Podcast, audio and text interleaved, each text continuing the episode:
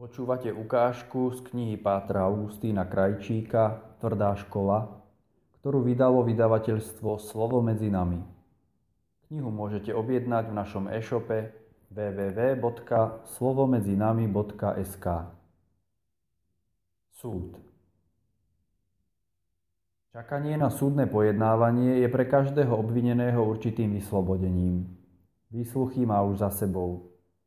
Keď sa mu aj vo výsluchoch niečo nepozdáva, pomyslí si. Na súde si to poviem, ako sa patrí. Tam budú kvalifikovaní sudcovia. Tí uznajú moje pripomienky.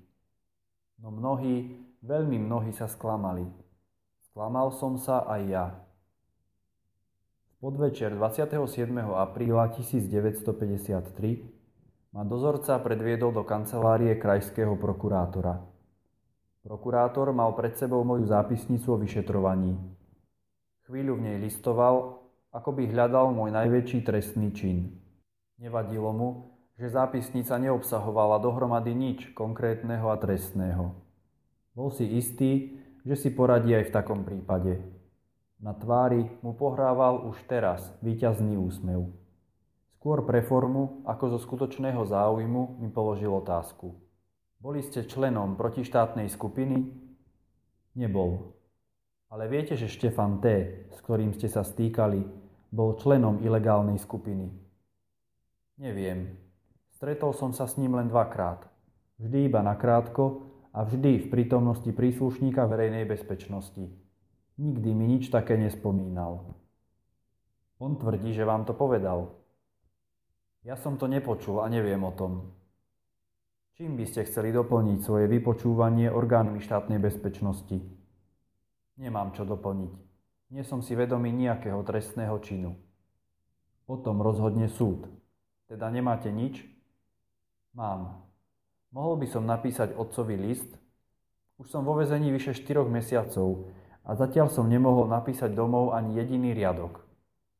Vo vyšetrovacej väzbe nesmiete písať. Teraz však už môžete. Dozorca vám donesie papier a cerusku. Ďakujem. Tým sa moje prípravné stretnutie s prokurátorom skončilo. Na druhý deň mi doniesol dozorca žiadaný papier a cerusku. Po štyroch mesiacoch väzenia som konečne mohol otcovi napísať list. Čo som mu mal napísať? To bol problém. Vedel som, že veľa mu toho písať nemôžem. Chudák vôbec nevedel, čo sa so mnou stalo. Len zo skutočnosti, že sa dlho neozývam, mohol usudzovať, že so mnou niečo nie je v poriadku. Oznámil som mu teda dvoma vetami, čo sa so mnou stalo. Že čakám vo väznici v Banskej Bystrici na súd. Viem si predstaviť, ako bol prekvapený tento 80-ročný starec, keď dostal od syna list z kriminálu. Viem však aj to, že aj on bol práve tak presvedčený o mojej nevine, ako som si o tom bol istý ja. Spolu väzni na kopke nehovorili o ničom inom, než o amnestii.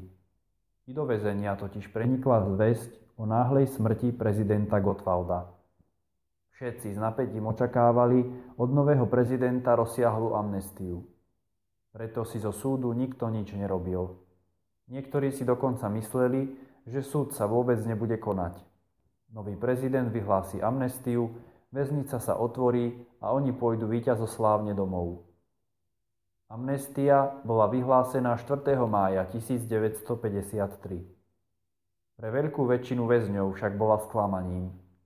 V tom čase totiž bolo veľa ľudí zatvorených z politických príčin a amnestia sa vzťahovala väčšinou len na kriminálne prípady. Na chuligánov, povaľačov, zlodejov, výtržníkov, prostitútky a podobne.